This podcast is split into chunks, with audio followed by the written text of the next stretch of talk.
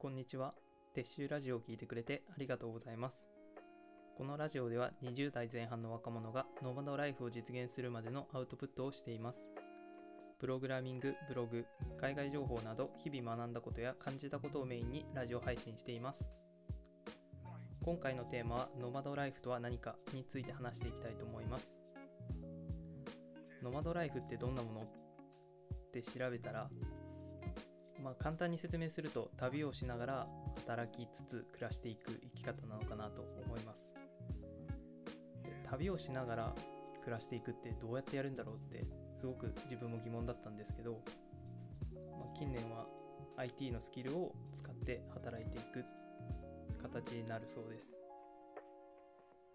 ノマドライフについていろいろ調べていくといろいろなカテゴリーがあるなと思いました。例えば国内か海外かまたホテルに住むかキャンピングカーで旅をするかなど、まあ、いろんな、えー、生き方ができる生き方をしている人がいるなと、えー、感じました。でまだ自分がやりたいノマドライフっていうのがあんまり見えてなくていろいろ調べている途中なんですけども、まあ、これからちょっとどういうのができるかなとか自分に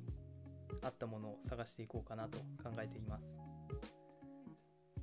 ノマド系の情報を調べてみると最近は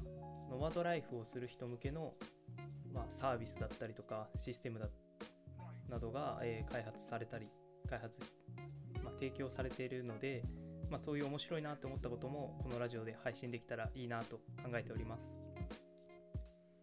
今日は短いですが以上になります最後まで聞いてくれてありがとうございました。